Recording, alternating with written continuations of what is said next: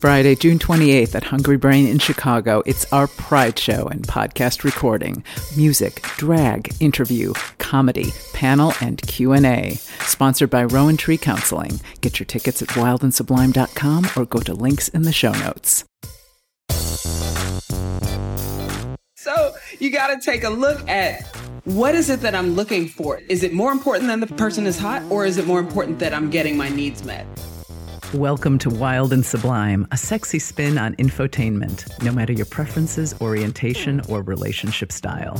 Based on the popular live Chicago show, each week I'll chat about sex and relationships with citizens from the world of sex positivity. You'll hear meaningful conversation, dialogues that go deeper, and information that can help you become more free in your sexual expression. I'm sex educator Karen Yates. Today, our panel discusses the expectations we place on new partners and even the tiny pictures in our dating apps. Plus, my sermon on the pubic mound on resentments. Keep listening. If you're a Wild and Sublime fan and love what we do, consider joining the Afterglow, our Wild and Sublime community on Patreon. You get a bonus Q&A session with sexperts every month where you get to ask the questions, my weekly audio creator notes, and more. Plus, in April, all new or established members receive 25% off recurring guest Corrine Diachuk's Yoga for Sexual Happiness course. This exciting series with 16 videos and 8 pleasure practices help integrate body, breath, and spirit. To take advantage of this offer, all you need to do is sign up on Patreon for as little as $5 a month. Don't miss this very cool offer from an eminent sex educator and yoga therapist. More info is in the show notes. Are you an online dating power swiper? Swiping right at a rate that would outpace Speed Racer's Mach 5. But then on the first couple of dates, things go sour. Or maybe you're a southpaw, so much left swiping that you never connect because folks just aren't good enough. Or maybe you're in a new relationship and you just don't know how to gauge it. Is it working? Is it not working? Well, we have a delightful panel today who hopefully can cut through some of the mental gymnastics that go into new relationships. I'll be talking with recurring guests, sex coach and pleasure mentor Tazima Paris, and Matthew Amador, a psychotherapist for love, sex, and gender rebels. And a new guest, sex positive therapist specializing in embodiment, Peter Navarro. This panel is from the February 2020 show at Constellation in Chicago. Enjoy. So, tonight we're talking about expectations and standards. Too high, too low, just right. It is like the three bears. Um, when in a new relationship, can you, this is something I, I always grapple with. When can you tell if your expectation is way too high? What are some signals? I'm glad you brought up the three bears, by the way, because I feel like this whole thing is going to be about who's Goldilocks in it. You know?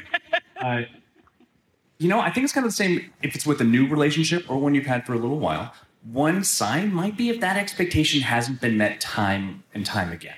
Which is not to say you should not have that expectation, but maybe the way you're looking at it is a little bit askew. Like, let's say one thing you really, really are looking for is why can't they complete me? For instance. That could be a really lofty expectation for some people. But if you look at it a little differently, like what are you actually going after when you're saying, why can't they complete me? Are you looking for security? Are you looking for comfort? Are you looking for safety? And instead of thinking, hey, why can't they complete me? Think, oh, are they giving me comfort? Are they giving me safety? Mm. Yeah. And I like to have people actually articulate what is it that you're looking for? What do you want? It's similar to what you're saying. Like, what are those things that are the key pieces? And sometimes we get kind of excited because the person's really hot. and like, we'll erode our standards in order to like spend time with this person. Been there, done that. It sucks. I don't know what you're talking about. Right. so you got to take a look at what is it that I'm looking for? Is it more important than the person is hot or is it more important that I'm getting my needs met? And having those needs be identified and be clearly articulated, like, I really need for the person to text me back the day after we have sex, or else I'm gonna freak out and get like really neurotic. Like, if you know that's you, that is a need for you, and you can actually articulate, you can literally ask for that, and you might get it. So I don't think that there's necessarily a too high, but being unarticulated as you were saying, and or noticing where you are eroding your standards because there's something that you like in the situation and you're willing to erode your standards in order to have that. You have to be pretty aware though. Exactly. Take some consciousness for yeah, sure. it takes consciousness and maybe a period of time where you're like, wow. Indeed. Indeed. Self reflection. Check Yeah. it out. How do you feel when you're on the date? How do you feel when you're not on the date? Yeah. Yeah. What, do you have anything to say, Pete? I do. You know, I think we've lost the art of, and, and you two are kind of speaking to a communication. Just, uh, you know, a, a lot of the clients that I see, they, they ask, what am I doing wrong? What am I not doing? What can I do better? And typically what I'm finding is asking, well, did you ask? That tends to be something that people aren't doing. They're not asking the questions, whether or not they're not feeling as though they're confident enough to ask the question or they're embarrassed or their shame or their guilt surrounding you know we don't know the history of the person that's in front of us. And we're in this society right now that's very uh, product oriented so we have this expectation to create outcomes that we see fit. So i want this to happen. I'm going to make it happen. If it doesn't happen then what's happening around me is wrong. And if we can shift that paradigm we can start to get into a dialogue about what we can do Yeah, there's something also that I, I think is sort of comes off of texting culture. Taking that statement on the phone as fact is like 100%. I don't know, there's a lot, you can just project so much onto a text conversation and not go beyond it. Like this person wouldn't be willing to talk about these things. I don't know. I don't know. I, I sometimes get into that headspace, I think. Either that or talking to friends. Right, like instead. hours and hours and hours of discussion of what happened and analyzing, Yeah. and not word one has happened with partner. Yeah. Yeah. Might want to bring that up. yeah. very true yeah. Yeah. I was going to say it's one of the great things of literature is that you can interpret these words in different ways, and it's one of the terrible things about texts. Yeah. there's just too much room there's too, Too much, much, room too much. to create your own Anybody get a story text for me? Please do not count it as great literature. So let's talk about people who always swipe left on dating apps. What's up with that? Like wading in, like just always, it's a left swipe, it's a left swipe. I'm going to. And in case people aren't on dating apps, you know, the swipe left is not engaging, like, no, this person isn't good enough. Nope, not my thing. Nope, nope, nope. What do we have to say about people that are always swiping left? Is there a point when you have to swipe right or just let's discuss? No, you don't ever have to swipe right, but you might be complaining about it. Either way, you can either swipe left and be happy, or you can swipe left and be cranky. Like you pick. But but one thing that I always tell my my clients who are dating is, hey, dates equal data. Like you're gonna go on a date, the person's gonna be on late or on time. They're gonna do a thing you like or you don't like. This is data. It doesn't mean it's not a tryout. like it's not an audition for partnership. If you look at it as data, you can actually gather a bunch of information. So if you're always swiping left, you're missing out on an opportunity to gather data. Mm-hmm. I'm pretty scientific about this, and I'm about, hey, here's how you can get some experience. And then if you find out, oh, this kind of person doesn't work for me, or this kind of experience doesn't work for me, then you can try again. Yeah. Yeah. I love that concept of getting data. Like it's really just experiential data. Like you're really getting this evidence like presented before you. Because one of the things that we can fall into traps with on apps is that people get relegated to just data points. Like people are an age, they are a race, they are a sexual position, they are a weight. And it really takes away from the fact that these are human beings. Mm. We're trying to like have a connection with a human being. And one thing that, while yes, you never have to swipe right if you do not want to, keep in mind that they're human beings and have some empathy towards the people that you might be swiping left. Like, yeah, okay, maybe if I just scan through this, scanning through it, it is not passing my test. For instance, okay, I know that I have like, for photos, for instance, I have like one angle where I might look like Adrien Brody. I have about 30 angles where I look like Shrek, and I have like four that I look like k.d. lang. And I know I'm going to use those five good angles till they run out, even though I may not look like that when I show up. but so, as an example, to please have compassion for yourself, like, may, you know what? Cool. If it's not like the best angle, that's fine. Remember that other person who's there that you might swipe left on might not be their best angle either. Give them hmm. compassion if you choose to. I think too before before swiping left, and this might seem a little silly, but when you're looking at someone's photo, really look into their eyes in the photo. I think we're we're so quick to snap our judgments. We just kind of do this thing, and we're on this autopilot. And we don't hmm. take that moment to just hmm. breathe into the person that we're witnessing. That they took the, the chance to post this photo for you to see them. So see them. Allow yourself to see them. Yeah. I think what you're speaking to is that it's vulnerable to put yourself out there. It's vulnerable to say yes. It's vulnerable to say no.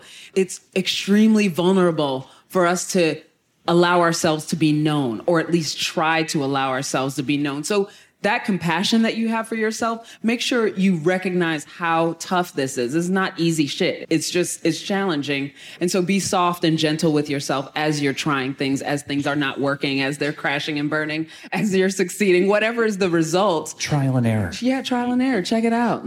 Right. So there's a study that shows that lower expectations actually lead to more unhappy relationships rather than the common wisdom of accepting what you have. And that higher standards lead to happier relationships. When are higher standards just right? What are the signs that you could notch up your standards? if you are someone who, who likes to please the other person in front of you, if you're a people pleaser, that's definitely a sign where you can up your own internal game that you are worth time, you are worth space, you can take up space, and that's okay. If you're spending similar to the people pleaser but if you're spending time making sure that other people are are happy or pleasured like you're working hard you want your sex game for example to be the best ever you want to make sure they're coming take the time even before you go on the date or before you're with your partner whether you're long term or, or new please yourself. Have that high priority. That takes us from a place of like are your standards too low to hey here are my standards for myself. Now i can deal with someone else. Um, the other thing i wanted to say is that there's a in our society there's like a gender difference between expectations on relationship. Girl children are sold the fairy tale of the knight in shining armor is going to come rescue me and boy children are generally speaking told that you're going to end up with a ball and chain. So if you end up with kind of an okay relationship, the people who are looking for the hero are going to be disappointed in the person that's looking for the ball and chain or the terrible situation. If it's okay they'll end up being like oh this is this is not as bad as i thought. And so you end up with the same the people in the same relationship having a totally different experience of the relationship. I see this a lot in my practice. And it's evening out the standard and actually having the conversation about what is it that you desire? What does your partner desire? What do your partners desire? And how can you come to a place where we can have some win-win and everyone a little bit of everyone's stuff gets handled So the final question I want to ask is when, and I think this is tricky, when do you know that things are actually okay with a relationship? No, I'm serious. yeah. A, new, a new relationship. You know, when you're like, is this okay? Is this going okay? What are the signs you're dealing with an emotionally intelligent person or Well, in my 20s, I would have known because I would have run far, far away from that relationship. Uh, today, though, I would say the way you can tell that you're with someone who's emotionally intelligent, yeah.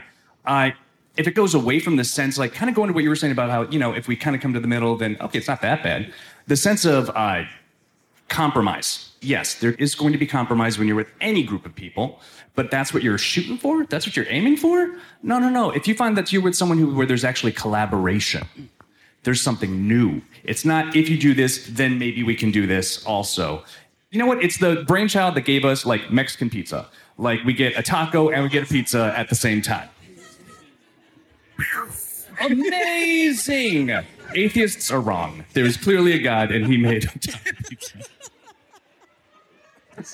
but no, but it's the sense that uh, you can actually collaborate with your partner. So you can make something new. And it doesn't, it can be something like, okay, a child, a collateral thing like that.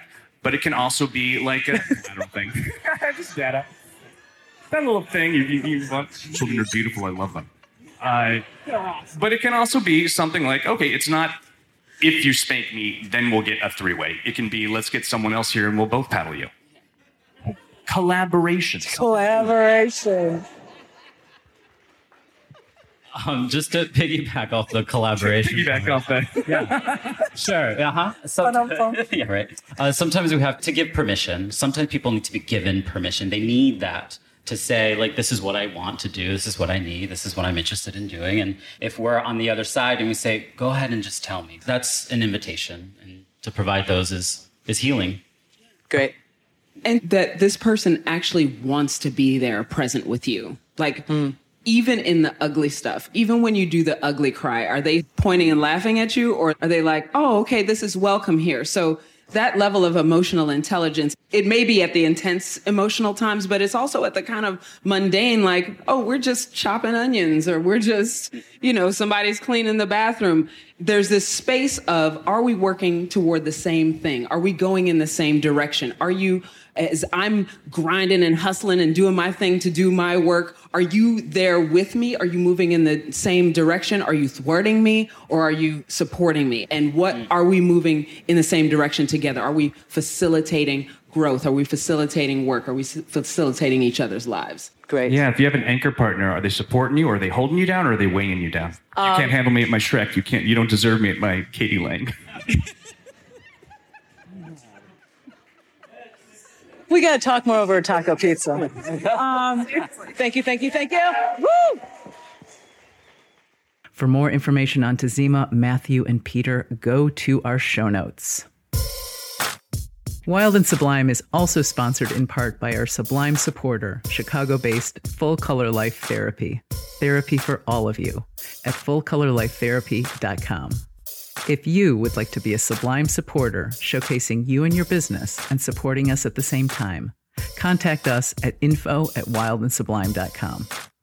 And now it's time for my sermon on the pubic mound.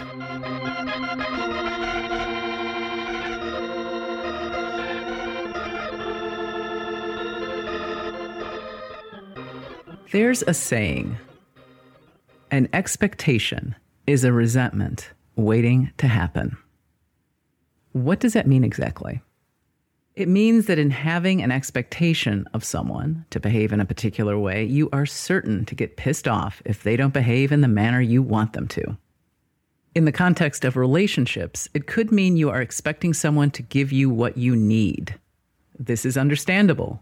Culture tells us it is the job, the duty of a romantic partner to make us feel better, give us joy, lick our wounds. And I'm not talking about the very real benefit of connection with others or the importance of community to enliven our lives and support us.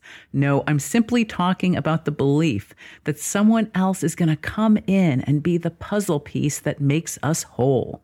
That's one belief of many that can trip us up when we are in relationships. The problem with this idea is that it takes all the agency from us and automatically puts us into a victimhood mindset. Most resentments erupt when we start thinking we don't have any choices. If you're expecting someone else to do all the work, even down to choosing the restaurant, then you're in a pretty passive position. Being able to learn how to communicate, even though it can feel vulnerable, puts you in a powerful place where you're able to locate your center instead of always looking to the other person. And returning to the idea of expectations, especially sexually, even front loading a few of your desires or intentions before getting into bed with someone can be really freeing and give you a sense of agency. It breaks some of the walls of expectation and lets the other person in. And then you get to have less chatter in your brain as the encounter unfolds and be more free to enjoy yourself. And isn't that the name of the game? Thank you for listening. If you know someone who might be interested in this episode, send it to them. Do you like what you heard? Then give us a nice review on your podcast app. You can follow us on social media at Wild and Sublime and sign up for newsletters at wildandsublime.com. I'd like to thank associate producer Julia Williams and design guru Jean Francois Gervais. Theme music by David Ben Porat. This episode was edited by the Creative Imposter Studios. Our media sponsor is Rebellious Magazine, feminist media, at rebelliousmagazine.com.